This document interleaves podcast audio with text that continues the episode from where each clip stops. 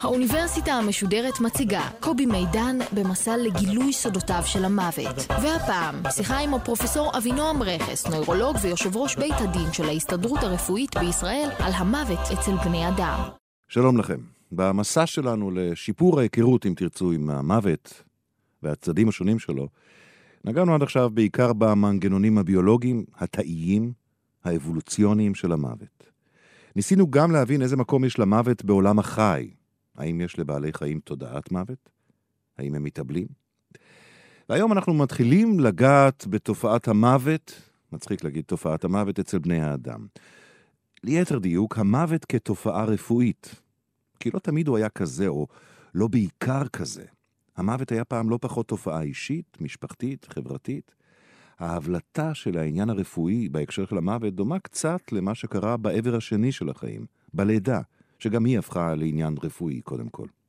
אבל מוות רפואי אינו דבר אחד.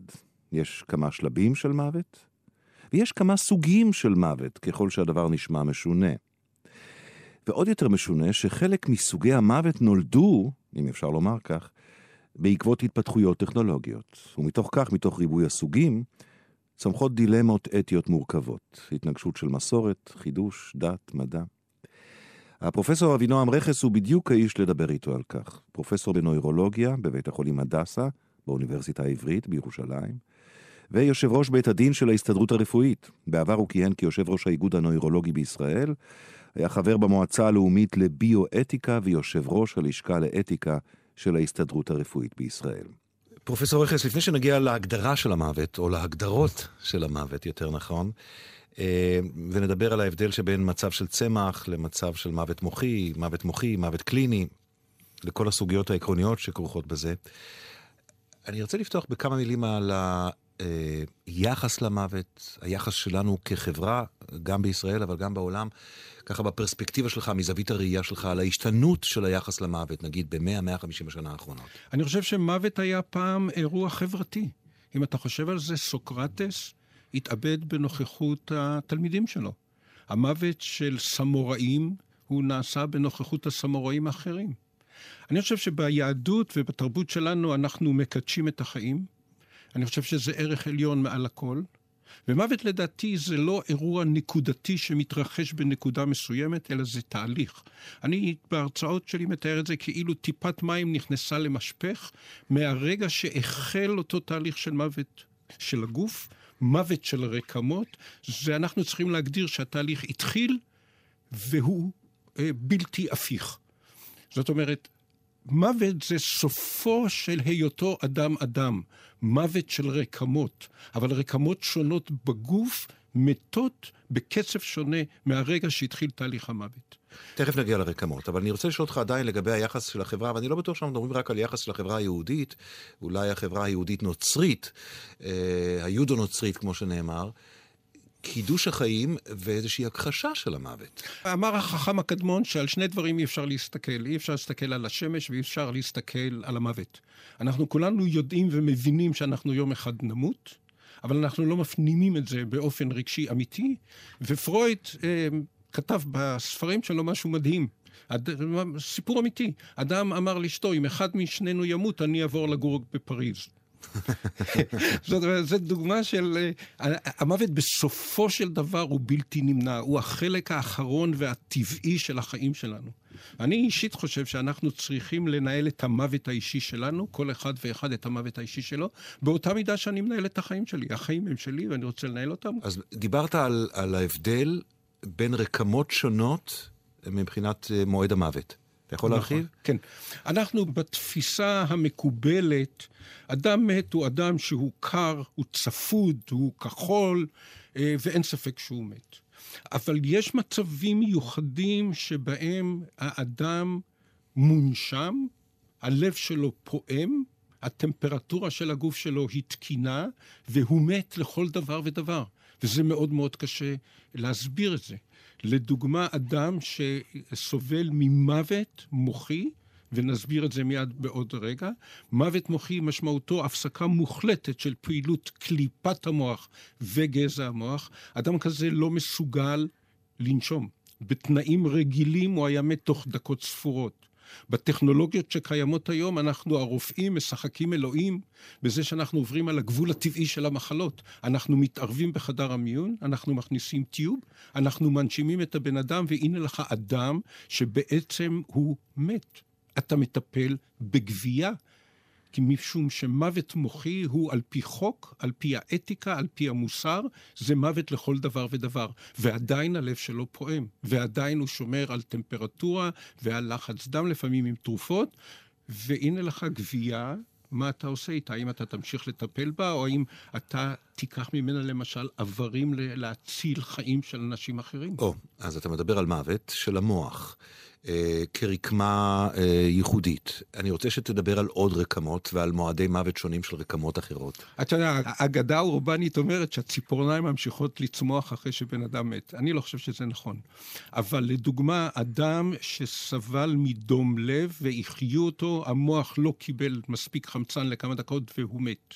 המוח הוא העבר הראשון שמת בגוף, מפני שהדרישה שלו לאנרגיה, לחמצן ולסוכר היא כל כך גבוהה, שהוא לא עומד ביותר משתיים-שלוש דקות של חסר והוא מפסיק לתפקד. אבל הכליות, למשל, יכולות להתקיים שעות אחרי קביעת המוות. והכליות האלה, הכבד, הריאות, המוות שלהם הוא הרבה יותר איטי, יש איזה חלון זמנים שהוא מאוד קריטי, ומכאן הצורך בהגדרה רפואית, הגדרה משפטית, אתית, מוסרית, חדשה של מוות.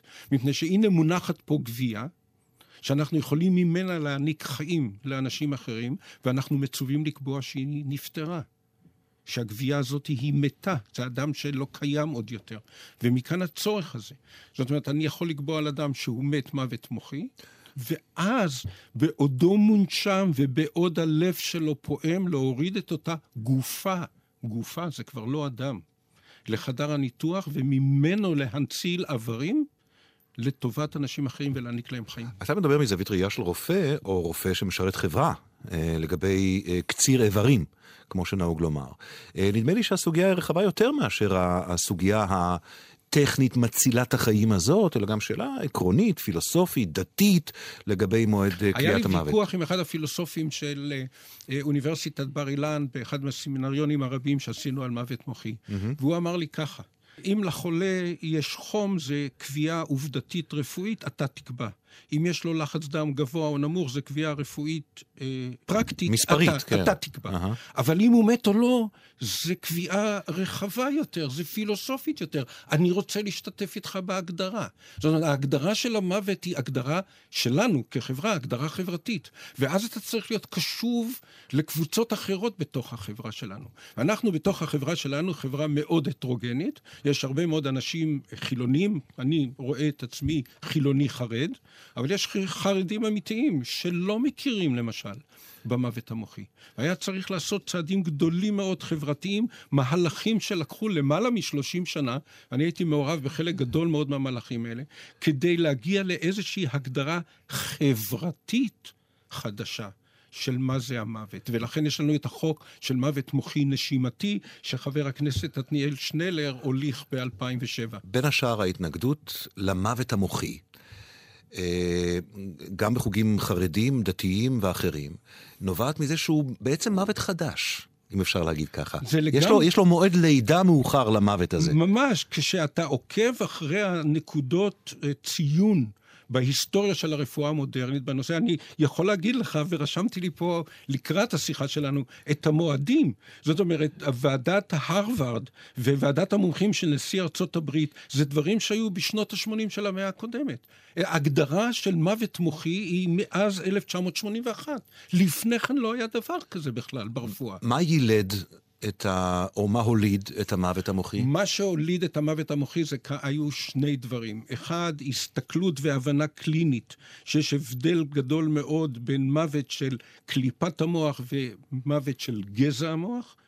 וזה מסובך להסביר בזה הרגע, ונעזוב את זה. מוות מוחי זה מוות של כל רקמת המוח. אבל מה שהוביל את זה בעיקר זה החדשנות הטכנולוגיה הרפואית. אנשים שהיה להם מוות מוחי, עד שנות ה-70 של המאה הקודמת, מתו בהיעדר אה, נשימה. אז המציאו את מכשירי ההנשמה הראשונים. ואז פתאום נתקעת במרכאות כפולות עם מישהו שהוא לא בין החיים ולא בין המתים, מפני שאתה מתחזק את המוח שלו עם אמצעים חשמליים. כל עוד יש חשמל בקיר, הוא נושם והוא חי במרכאות כפולות. זאת אומרת, הטכנולוגיה הרפואית מצד אחד אפשרה לנו להעריך את הגבול הטבעי של המחלות, לעבור אותו, ומצד שני נוצר הצורך בתרומת איברים. זאת אומרת, נפגשו פה שני אינטרסים או שני תהליכים אה, חשובים מאוד. יש גם, נדמה לי, אירוניה היסטורית קצת, בזה שטכנולוגיה רפואית מולידה סוג של מוות. זה בהערת אה, סוגריים. אז תסביר לי עכשיו את ההבדל בין מוות מוחי לבין מצב של צמח. קל מאוד. אנחנו נחלק את המוח עכשיו לשני חלקים, קליפת המוח וגזע המוח. Okay. אוקיי. אנחנו מנהלים עכשיו את השיחה בינינו מקליפת המוח. שלי ושלך. אני מייצר את הדיבור מקליפת המוח שלי, אזורי הדיבור, אתה שומע אותם בצד השני אה, של השולחן הזה באזורי השמיעה והפענוח, שנינו בהכרה. שנינו יש לנו תוכן אנושי מפני שאנחנו בני אדם, אנחנו מדברים אחד עם השני. Okay. אוקיי. יש לנו בנוסף לקליפת המוח את גזע המוח. גזע המוח הוא הטייס האוטומטי. תוך כדי זה שאנחנו מדברים, הוא מפעיל את הלב, הוא מפעיל את הנשימה, הוא מפעיל ושומר על לחץ הדם, והוא ממלא פונקציות שאתה בכלל לא יכול לשלוט עליהן, או על רובן הגדול. קליפת המוח וגזע המוח רגישים במידה שונה לחוסר חמצן. אדם שטבע בים, אם מושים אותו מתוך המים, הריאות שלו מלאות מים, הוא לא נשם. אם מושים אותו מספיק מוקדם, יכול להיות מצב מאוד מיוחד, שבו קליפת המוח שלו ניזוקה ולא יכולה להתאושש יותר. אבל גזע המוח שלו, שעמיד יותר לחוסר חמצן, נותר בחיים. זה כי קליפת המוח, אותו חלק יותר מאוחר בהתפתחות, יותר נכון. גבוה בתפקודים. חילוף החומרים שלו יותר מהיר, הוא יותר רגיש לחוסר חמצן, ולכן הוא העבר הראשון שנפגע בגוף מחוסר חמצן. עכשיו, אדם כזה שמשו אותו מהים והביאו אותו לבית חולים, וגזע המוח שלו קיים, מתפקד, אדם כזה בסופו של... הוא בחוסר הכרה. הוא בחוסר הכרה, אבל הוא יוצא מחוסר ההכרה הזה, אנשים לא נשארים בחוסר הכרה לנצח. הם או מתים או מתעוררים למצב של צמח. וצמח זה אדם שגזע המוח מרדים אותו לכאורה ומעורר אותו לכאורה, הוא הולך לישון. הוא הולך לישון ומתעורר, צמח, אבל אין לו תובענה אנושית. הוא פוקח עיניים. העיניים שלו זזות מצד לצד באופן רפלקסיבי, והאימא אומללה, במקרים שאני מכיר, אומרת, אבל הבן שלי מסתכל עליי כשאני נכנסת לחדר. ואתה צריך להסביר לה שזה לא נכון, שזה רק רפלקס. ואנשים כאלה יכולים לעשות תנועות של מציצה בפה, הם יכולים אפילו לבלוע לפעמים מתוך רפלקס, והם נושמים באופן ספונטני, הנשימה שלהם מתעוררת. אדם כזה צמח יכול להתקיים, לא לחיות. אני אומר את המושג להתקיים, כי אני לא בטוח שלמושג חיים יש פה תוכן. יכול לעשות את זה שנים על שנים. טרי שיאבו, המקרה שזעזע את ארצות הברית, הייתה במצב של צמח במשך 15 שנה. היא נשמה ספונטנית. הקיום שלה היה מותנה רק בזה שהרופאים הכניסו לה זונדה, צינורית לקיבה, והאכילו אותה. נתנו לה אוכל מדי יום, היא לא מסוגלת לאכול בכוחות עצמה. אז זה צמח. צמח מבחינה משפטית הוא אדם חי. הוא לא אדם שעל פי ההגדרות היה צמח אה, שישה חודשים. אין סיכוי קליני שהוא יחזור לחיים של הכרה. אני בטוח שכל, כמעט כל מאזין ישראלי ששומע אותנו עכשיו, חושב על מקרים מפורסמים מן השנים האחרונות, שהם נכנסים למושג הזה של צמח. אני חושב, ואין לי ידיעה אישית, mm-hmm. בשביל הסדר הטוב, כן. אין לי ידיעה אישית, אבל אני חושב שהשרון היה במצב הזה במשך כל התקופה הארוכה עד שהוא נפטר. אני אעשה רגע סדר. דיברת על מוות מוחי, שזה מוות של כל חלקי המוח, שהוא מוות לכל דבר נכון, ועניין, קיום. הוא מוביל גם למוות לבבי, שאחר כך אה, נכון. נגיע אליו. אז זה מצב ראשון. המצב השני שאנחנו מדברים עליו עכשיו הוא מצב של צמח, שבו רק גזע המוח ממשיך לתפקד, רפלקסים וכולי, כפי שהסברת עכשיו. ואני מבין אבל שיש מחקרים מאוד מעניינים ומאוד מפתיעים מן השנים האחרונות, על מה חווה ומסוגל לו הצמח. מה שקרה עכשיו ולמה שאתה אה, מוביל אותי, זה מהפכה שאני לא בטוח שאנחנו הרופאים עדיין מבינים את המשמעות שלה. ואני רוצה להסביר לך, ברשותך, ולמאזינים במה מדובר. יש מכשיר שנקרא Functional MRI. אדם נכנס לתוך מכשיר, המכשיר קורא את הפעילות המטבולית, חילוף החומרים שיש במוח, ולא חשוב איך הוא עושה את זה. אומרים לאדם שהוא צמח, זאת אומרת, הרופאים חשבו שהוא צמח, ובהגדרה, שוב, אם אנחנו אומרים שבן אדם הוא צמח, אין לו תודעה, כך הבנו עד היום. אין mm-hmm. לו תודעה, אין לו mm-hmm. הבנה. Mm-hmm. אומרים לבן אדם, תדמיין שאתה משחק טניס. לבן אדם שהוא במצב של צמח. אתה, אתה מדבר לקיר, כן. לצורך העניין. אתה מדבר אל הקיר מפני שאתה לא מקבל שום תגובה. אתה אומר לו, תדמיין שאתה משחק טניס. תדמיין שאתה משחק טניס ביד ימין. אז אתה מפעיל את המוח, את האזורים המוטוריים המקבילים ביד שמאל, ומסתבר שבחולה מסוים שעליו אנחנו מדברים כרגע, הוא יכול היה לדמיין ולבנות תוכנית מוטורית תיאורטית להפעיל את היד, לו היה יכול לעשות אותה. כלומר, אבל המוח הגיב. כלומר, ביקשתם מהצמח, מאותו פציינט, או החוקרים ביקשו ממנו, להפעיל או לחשוב שהוא הדמיון, מפעיל. את הדמיון. לחשוב שהוא מפעיל את יד כן. ימין, וראיתם באזור המתאים, כלומר בצד שמאל של המוח, באזור המוטורי, נכון. פעילות יתרה. נכון. עכשיו אמרו לו דבר שני, אמרו לו, תטייל עכשיו בדמיון שלך בחדרים של הבית שלך. התמצאות מרחבית, הכתובת שלה במוח זה באזור אחר. אז אמרו לו, תדמיין, והוא דמיין, והאזור במוח של דמיונות לצורך העניין, דמיונות מרחביים, נדלק. והמכשיר ידע לראות אותו. עכשיו אמרו לו, אם אתה רוצה להגיד כן, תחשוב שאתה משחק טניס, אם אתה רוצה להגיד לא, תחשוב שאתה אתה מטייל בבית איפה שאתה היית גר. ועכשיו שאלו אותו, האם שם אבא שלך הוא ג'ון? והאיש ענה, כן ולא. וזה מפחיד לחשוב, מפני שאתה פתאום רואה בן אדם שהיה מוטל, מוטל כשק ערימות במיטה באיזה בית, אה, בית חולים סיעודי, שאתה חושב שאין לו תודעה, אין לו הבנה, אין לו שום דבר, ופתאום מסתבר לך שהוא מגיב לסביבה. למה זה מפחיד? קודם כל, אני אשאל אותך, נניח אני הייתי אדם כזה ואתה היית שואל אותי, אתה רוצה להמשיך לחיות? והייתי אומר לך, לא. מה היית עושה? אנחנו כופים על אדם כזה איזה סבל. אנחנו לא מסוגלים להיכנס לתוך תחושות שלו. כלומר... תחשוב, נשמה כלואה, נשמה כלואה עם משהו של הבנה בתוך גוף משותק ששוכב 15 שנה לצורך העניין במיטה על הגב. נורא. כלומר, אתה אומר שאפשר תיאורטית, צמחים כאלה, לשאול אם הם רוצים לחיות או למות. בוודאי. בוודאי, אם אתה רוצה שנהרוג אותך, תחשוב שאתה משחק טניס. ואז יופעל האזור המוטורי. נכון, אם אתה רוצה שנמשיך לטפל בך, אתה רוצה להמשיך להתקיים, תחשוב שאתה מטייל בבית. עכשיו אתה מקבל פקודה ממנו, או תשובה ממנו. אתה יודע מה הוא רוצה. קודם כל, הרופא צריך להיות אדם בעל שאר רוח ואומץ משפטי ומוסרי גדול לשאול את המטופל שלו, אבל לדעתי הוא מחויב לשאול אותו. פתאום יסתבר לך שהאיש הוא חי, או יש בו משהו. אבל זה לוקח אותי לעוד מקום, שחשבתי שאולי הוא, הוא, הוא זה שמפחיד אותך. וזה, אתה נוטה, אתה ו- ואנשי רפואה נוטים להתייחס לצמח כאל לא מת, אבל אדם שחייו אינם חיים אלא קיום. נכון. ופתאום אתה רואה שם קיום. בוודאי. קיום יותר משמעותי בתוכו. זיכרון ורצון ויכולת עקרונית של פעולה. תראה, פתאום מסתבר לך, זה נכון. מה, אנחנו מוכרחים לשנות את ההגדרות הרפואיות שלנו, מפני שהוא לא צמח. צמח, אתה יוצא מתוך הנחה שאין לו רגשות, אין לו הבנה, אין לו כלום. אתה פתאום רואה איזשהו נצנוץ של קיום אנושי. זאת אומרת, הוא מבין את מה שאני שואל. הוא עונה נכון. אחרי החולה הבודד שהיה סערה גדולה מאוד, בדקו עוד צמחים לצורך העניין. זה הביטוי מעליב, אבל אין מושג אחר mm-hmm. כרגע להשתמש mm-hmm. בו. בדקו עוד קבוצות גדולות של אה, צמחים, וחלקם באמת צמחים. הרוב המוחלט באמת, אין שום שאריות של תובנה. אבל מצאו עוד חמישה-שישה חולים אחרים שהם כן מגיבים בצורה דומה. זאת אומרת, אנחנו צריכים לשנות את הספרים שלנו. שזה מזכיר לי את הדיבור העממי או האינטואיטיבי, דברו אל הצמחים כי הם שומעים. יש מין דיבור כזה בסרטים, בסרטים אמריקאים, אתה יודע. כן. טוב, כן. היינו במוות מוחי.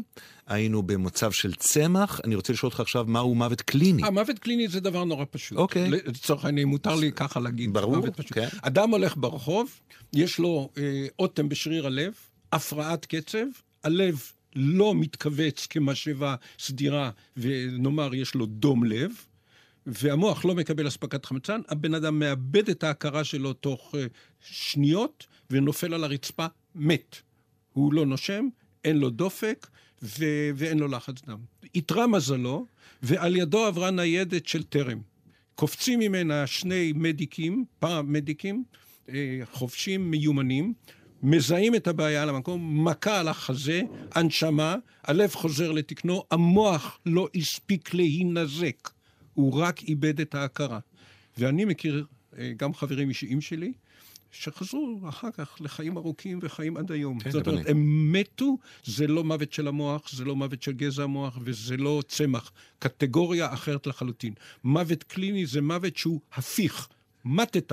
מישהו בא בחלון זמנים הקצרצר של השתיים, שלוש דקות שעומדות לרשותו, הציל אותך וחזרת לקרנותך. ונשאר לנו עוד מוות אחד, והוא המוות הלבבי. המוות הלבבי זה אותו המוות, אה, אם מותר לי לקרוא לו אה, קלאסי במרכאות כפולות, זה אותו מוות שהיה מקובל אה, מאז ומתמיד, לפני שהמציאו את מכשירי ההנשמה. גוף צפוד, גוף קר, אין בו אנרגיה, אין בו פעילות של שום דבר, מת. לחלוטין. זהו המוות. כן. כאשר... גם מ... מוות מוחי, גם צריך להגיד, לא, לא, לא הדגשנו את זה, אתה רמזת, אבל מוות מוחי גם כן הוא לא מוות שאדם יכול להישאר מונשם עד אין קץ.